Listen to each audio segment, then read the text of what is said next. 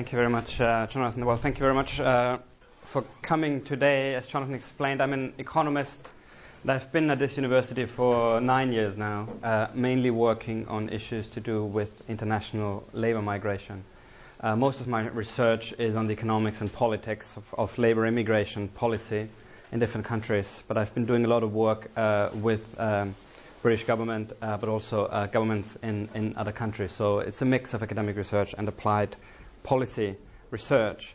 Now, as with all the other sessions today, the purpose of this talk is to, um, on the one hand, give you a brief introduction and overview to the growing economics portfolio at this department.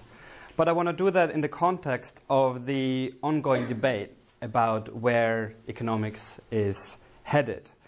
Now, obviously, um, the big uh, picture starting point is the current economic downturn, the financial crisis.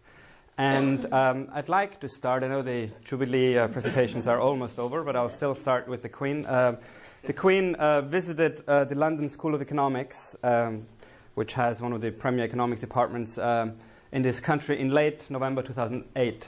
And um, um, she was there to listen to a lecture uh, by some eminent economists about um, the crisis. And during the question and answer session, she asked, Well, why didn't anybody see that coming? So she asked a question that, that many of us, of course, were wondering about. I mean, given that we have been hearing for years from macroeconomists, uh, we have very fancy mathematical models, a lot of work has gone into studying the economy, a lot of work on macroeconomy.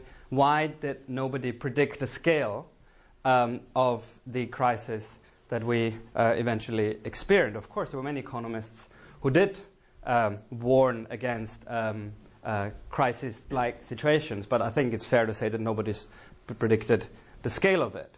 So on the one hand, you've got a very confident discipline.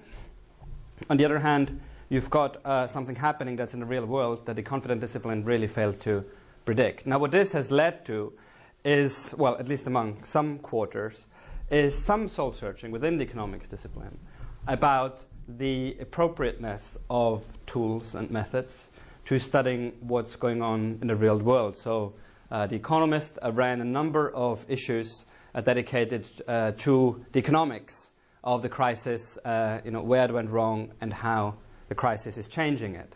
Um, now, for some time, of course, there have been people criticizing mainstream economics. Now, I'll just give you three, three quotes here. The first one is from uh, one of the most um, uh, well-known defenses of mainstream economics, uh, published in the late 1990s by a very well-known uh, macroeconomist in the States, who wrote a big piece uh, called Economic Imperialism, and the piece basically started saying that economics is the superior science within the social sciences. Why? Because economics is almost like a genuine science, and um, ironically, now somewhat the success, the success of economics, he says, derives from its rigor and relevance as well as its, from its generality. Now, of course, since the crisis and before, we've had critics, some arguing that, well, real economics is, is, is not suited at all to what's going on in the real world. Got a second quote here. And some others are somewhere in the middle, and economists will probably be there saying, yes, there are things wrong with economics, uh, but it's, it's wrong to uh, support a wholesale backlash against the discipline um, and one should be more sophisticated about uh, uh, thinking about what, what needs to be done in the future. So what I want to do in the 15 or 20 minutes that I have today is briefly um, talk about some of the main facets of, of mainstream economics as you would uh, be taught the subject at, at most major universities. And then I want to talk about some critiques and then say, you know, so what's the, the way forward? Um, in the context of what's happening at this department as well. And I want to make the case that um, the way forward is not to, to, to rubbish the whole discipline. I'm a trained economist. I'm not going to stand up and say it's all rubbish and we should uh, completely abandon all of it. But the way forward is to, uh, to combine different disciplines, in particular economics and politics, to take a multidisciplinary approach that, that appreciates the insights of each discipline, limitations of each discipline, but at the same time is, is well grounded in what each discipline on its own ha- ha- has to offer. At the end, I'll, I'll briefly talk about um, the economic portfolio here, and we'll have a Q&A session afterwards where we can have general questions. So let's start with uh, uh, what people refer to as mainstream economics. Um, uh, if you study economics uh, um, at, at, you know, uh, at most um, economic departments, you, are highly likely to be uh, studying economics using this textbook. as Gregory Mankiw, who is um, at Harvard University. it's marketed as the most popular and widely used text in economics. I suppose most textbooks have that line, but anyway, I think this is probably one of the most heavily used. And um, he was uh, also um, politically engaged. He was advising uh, President Bush and also Mitt, Mitt, uh, chief advisor, economic advisor to Mitt, to Mitt Romney. Um, so what you can do is uh, you can go, you can Google search Greg Mankiw economics, and you, you can get his textbook online. You can get slides online. So what I'm going to sh- show you now is just give you a few slides that give you an indication of how economics is introduced to people nowadays, and what economics is supposed to be about. These slides are straight take, uh, taken straight from the textbook. So, what is economics? Well, it's the study of how society allocates scarce resources. So, the idea is that resources are limited and there's an allocation problem. If it was possible to get everything uh, we want, then a lot of the issues would, would go away. So, there are questions like what goods and how many of them should we produce? You know, country like Britain uh, what types of activities should Britain engage in? Should it you know, promote uh, labor intensive activities? Should it promote high tech activities? Uh, what resources should be used in production? Most things can be produced using different technologies. That means different inputs of capital and labor. Agriculture, you, know, um, I've just come back from, from a farm in, in Reading where we looked at um, migrant workers in agriculture. It's a big question should you mechanize? Can you mechanize the production? Or should you use uh, the available labor? And finally, how should the output be distributed? Economics is a lot about how people make decisions, and um, most economists engaging in public policy um, would, would continuously emphasize the idea of trade offs in a way that things uh, are negatively correlated. So you cannot have, you might want um, uh, low inflation and low unemployment. And some economists would say, well, there might be a negative correlation between those two. There might be a trade off. If you have you know, more of one good thing, you have less of the other good thing. So economists like to talk about trade-offs and, as a consequence, about choices that need to be made. Um, it's about how people interact with each other. Uh, note that in this book, Mankiw, trade can make everybody better off. Again, mainstream economics very much based on free market economics. The default, in a way, is that trade, free trade, is a good thing. As I'll say a little bit later, of course, there's also literature that challenges this assumption. Um, and that markets, of course, are one way of organizing economic activity. Um, most mainstream introductions to economics would make quite a strict distinction, in a way, between what's called positive economics and normative analysis. And I think at, at, one level that distinction is very useful to keep in mind. So positive questions are questions about the real world as it is. So for example, what is the impact of um, interest rates on inflation? What is the impact of immigration on un- unemployment? So it's a cause and effect question. Um, that's a positive question. A normative question would be, you know, what should we do about um, uh, the global financial crisis? What should we do about immigration? So should questions are normative questions. Most economists like to, you know, keep these questions separate.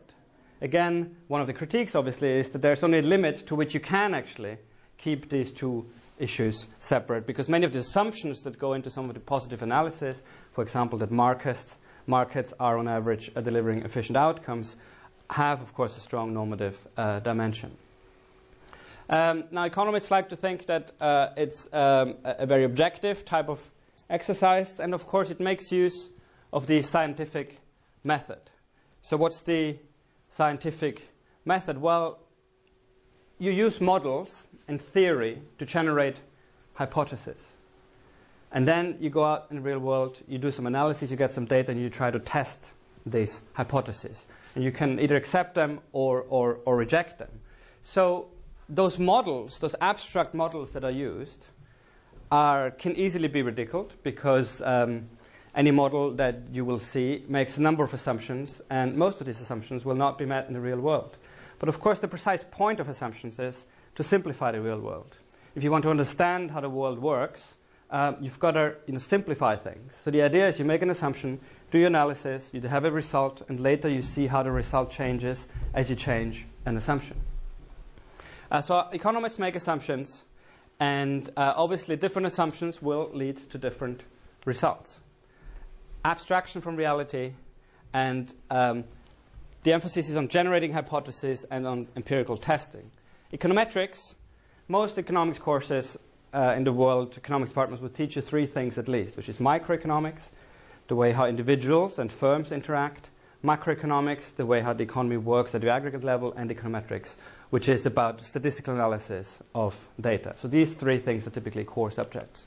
Uh, so I'll just give you one example of how models might work in the field that I'm most familiar with, which is immigration. So the question is, how does immigration impact on wages? Um, okay, so this is the most popular model that's used. Um, so what are the assumptions? First of all, in this economy, there's only one product being produced, one output, only one product. There's two inputs, capital and labor. There's a fixed production technology. That means that the way capital and labor combine to produce the output is fixed. So imagine three people to one machine produce T-shirts. Um, all the capital is owned by workers in the host country, by people in the host country, and workers are perfect substitutes. That means migrants who come in are exactly the same as domestic workers. Question is, what's the impact of immigration wages, national income, and distribution? Now, I'm not trying to explain the details of the model. I'm just going to give you a flavor of how these things work. So what you do is you draw, you have a diagram, you make assumptions about labor demand, labor supply. You say immigration increases the labor supply in the country, which means some curves shift to the right.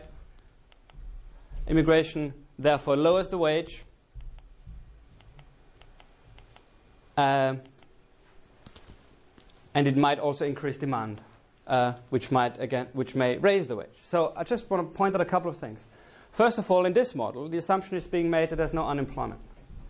All right. So the, the most simple and basic model that's most commonly used uh, in explaining the effects of immigration assumes away any problem of unemployment. Immigration cannot cause unemployment in this model. It's been assumed away. All effects are on wages. Okay. Secondly, there's a big question about whether what, what curves, what happens in the model. There's big disagreement to what extent immigration increases labor supply only, or whether it also increases demand. Completely different outcomes. If you think that immigration increases supply, you, you would expect lower wages. If you think it also affects demand, you would expect higher, possibly higher wages in the end. So again, the assumptions you make um, are very important in driving some of the results. So then you do empirical analysis. Remember, I was talking about economic models. You have a theory, you generate a hypothesis, then you do some testing. So the British government recently uh, was very interested in whether immigration causes um, unemployment among graduates uh, in the UK. Um, uh, the government committee that I worked for, we did some analysis. We didn't find very much. So this basically, sh- this is a simple graph that shows you, well, there isn't, there isn't much of a relationship. Uh, this is what a typical result of an econometric exercise looks like. So, you know, it's quite sophisticated tools, different models. There's, there's five different ways in which you estimate these effects. They all give you slightly different answers. They all make assumptions what you include or exclude. If you change one assumption a little bit, some of these results change quite drastically. So this is why it's really important uh, whenever you see you know, any sort of empirical analysis that, that, that one asks critically about how these results were generated. Okay. So some, so this is, I think this is, obviously I've gone over it very quickly, but this is how some of the uh, typical um, uh, economic analysis that you see coming out of mainstream economics operates. Now, uh, as I realized uh, last night as I was putting these slides together, there's even more jokes on the internet about economists than there's jokes for uh, men preparing best man speeches. Um, but the, uh, so it's easy to make fun of economics, right? it's easy to make fun of it. Um, Greg Mankiw um, experienced um, um, in, in, in, I think this was in 2011. So this is Greg Mankiw who, who wrote in this book, and he teaches 700 undergraduates at, at Harvard, and they walk out. It's never happened before. Uh, you can watch the video on YouTube. Very interesting. So they protested and wrote an open letter to Greg Mankiw complaining about the uh, state of economics, saying, well, you know, the kind of economics that, that we're being taught doesn't really uh, explain the real world, and that, that we think is a problem. So, again, you can find that on the internet, and it's also on YouTube. Now, here are some critiques, and this is a personal and, and incomplete selection. Uh, I'm not here to give um, a comprehensive critique of the discipline, but I mean, some of the issues I've mentioned already. Obviously, on the one hand, there's a, there's a failure to explain some very big things that are happening in the real world, and for any for any subject really, that is uh, that is a problem. Uh, there is what different people you could describe the methods mafia, but there is um, now a lot of pressure in most uh, economics departments uh, to to be proficient in a fairly narrowly defined set of, of methods, uh, which in mo- mostly involves heavy use of uh, mathematics and statistics, and um, therefore, uh, partly as a response to that, you get very narrow and deep specializations. So you have people uh, who do PhDs and then who become you know, well-known economists who, who, specialize in very, very narrow um, issues, um, and that creates problems for accessibility. So, you know, in any, in any given economics department, you would often have, you know, one economist not really totally understanding what the other people are doing. Uh, one of my best friends uh, worked at a uh, uh very well-known business school, and, and, and, and he's an economist. Uh, well, he's an econ- well, he got a job as an economist, but he would always tell me he doesn't know any economics because he's a mathematician. But he got the job because he was a mathematician. He's doing mathematical modeling only. Uh, but he would tell me, well, he doesn't really know any economics, but that's not a problem these days in some economics departments. Um, now, as I said already, there's the use and abuse of assumptions. I'm not saying that anybody who makes assumptions, uh, that, that, that's a ridiculous thing to do, because obviously I think it's very important to try to simplify the world in order to understand what's going on, in order to make predictions. But obviously, you have to be very careful how you make the assumptions and how transparent you are about the assumptions. Again, economists engaging with public policy, the danger there is that you have a very carefully worded economic model and economic result that says, for example, again going back to my uh, field, the question was how many East Europeans are going to come to the UK after 2004? a very well-known economist. It was the Home Office commissioned a well-known economist in this country to do the work. He came back, said 14,000, 20,000, about 20,000 per year. But here are my 10 assumptions. So this result rests on these 10 assumptions. Now, all over in the news, you had 20,000 are going to come. Now, we know that this has been out by a factor of five or six at least. Many more came. Um, he says, well, it's not my fault, look at my assumptions. The key assumption that he made was that uh, in 2004, all European countries would open up their labor markets to East European migrants. In practice, only three countries did Britain, Ireland, and Sweden. Yeah? So well, he, he couldn't have foreseen which countries would open up in the end. Now, in the press, of course, it was the failure of the economist uh, because he grossly underestimated numbers, and he was saying, well, it was based on this assumption. So assumptions are important, and transparency about assumptions are important use and abuse of uh, econometrics. That, there's a, lot of jokes about that. Um, um, the point being that, um, um uh, well, if you want to be cynical, that it is possible to achieve various different results depending on how you do the analysis. Um, so again, it, it's very important to, to, take a critical approach. Uh, of course, a lot has been written about how a lot of the discipline has taken a rather uncritical view of how markets operate.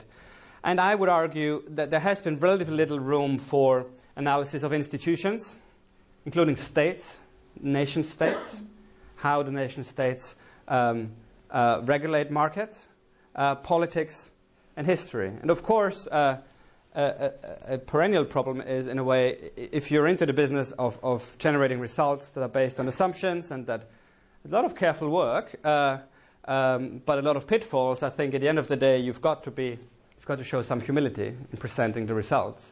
Uh, again, humility is not something that uh, uh, um, um, most economists are particularly known for.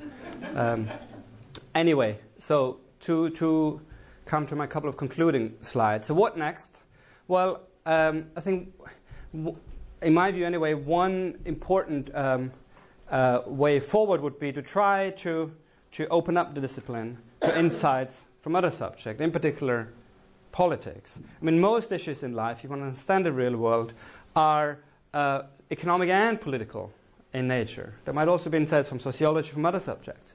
Um, so I would say if you want to understand how states and markets work, how much government regulation there should be of international financial markets, international trade, international labor flows, uh, you've got to look at both disciplines. However, as always, the danger of taking a multidisciplinary or interdisciplinary approach is that you, in a sense, fall between two stools in the sense you're not aware of what's going on in each of the, within each of the disciplines. So I think by advocating an approach of political economy that is based on both economics and politics, it's very important to, to get a good grounding in, in both of these disciplines. And of course, that, that, that call for more analysis of political economy takes us back again to some of the classical theorists. Um, Adam Smith, David Ricardo, who were studying economics, except they didn't call it economics, they called it political economy. I mean, many of the classical theorists focused exactly on the question of, of, of, what should be the role of the state in organizing economic activity.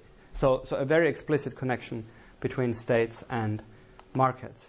Uh, now, very briefly, we can um, discuss that further in the, in the Q&A. Um, I think it's fair to say that economics at the moment is, is, is a small um, uh, program at this department at, uh, at the moment, but it's, um, we, are, we are now in a position where we can expand it fairly rapidly. Uh, we've got a, series of online courses that give you the grounding in, in some of the main subjects microeconomics, macroeconomics, globalization.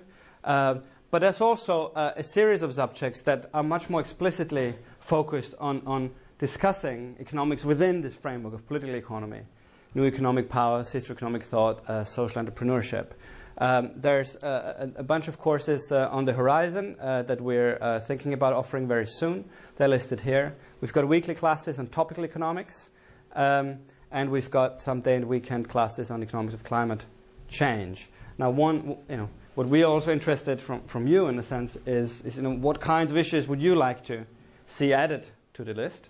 Um, and we're looking forward to that. So to conclude, uh, I started with the Queen, so I'll end with her. Uh, so remember, I started by saying she went to the LSE in November 2008 and said, "Well, what's going on? You're all very smart people. Why didn't you predict it?" So did she get a reply? The answer is yes, she did. Um, the uh, you know economic associ- one of the major economic associations in this country actually convened a meeting to uh, you know, of a few uh, high-profile economists and basically said, well, you know, what's our answer? Now they uh, produced a letter, a three-page letter, which again is can be downloaded from the internet, and uh, I've just uh, taken one paragraph from this letter. so, in summary, Your Majesty, the failure to foresee the timing, extent, and severity of the crisis and to head it off, while it had many causes, was principally a failure of the collective imagination of many bright people. So, still very bright, yes? Uh, both in this country and internationally, so not only us, um, to understand the risks to the system as a whole. So, this was the main conclusion of that letter.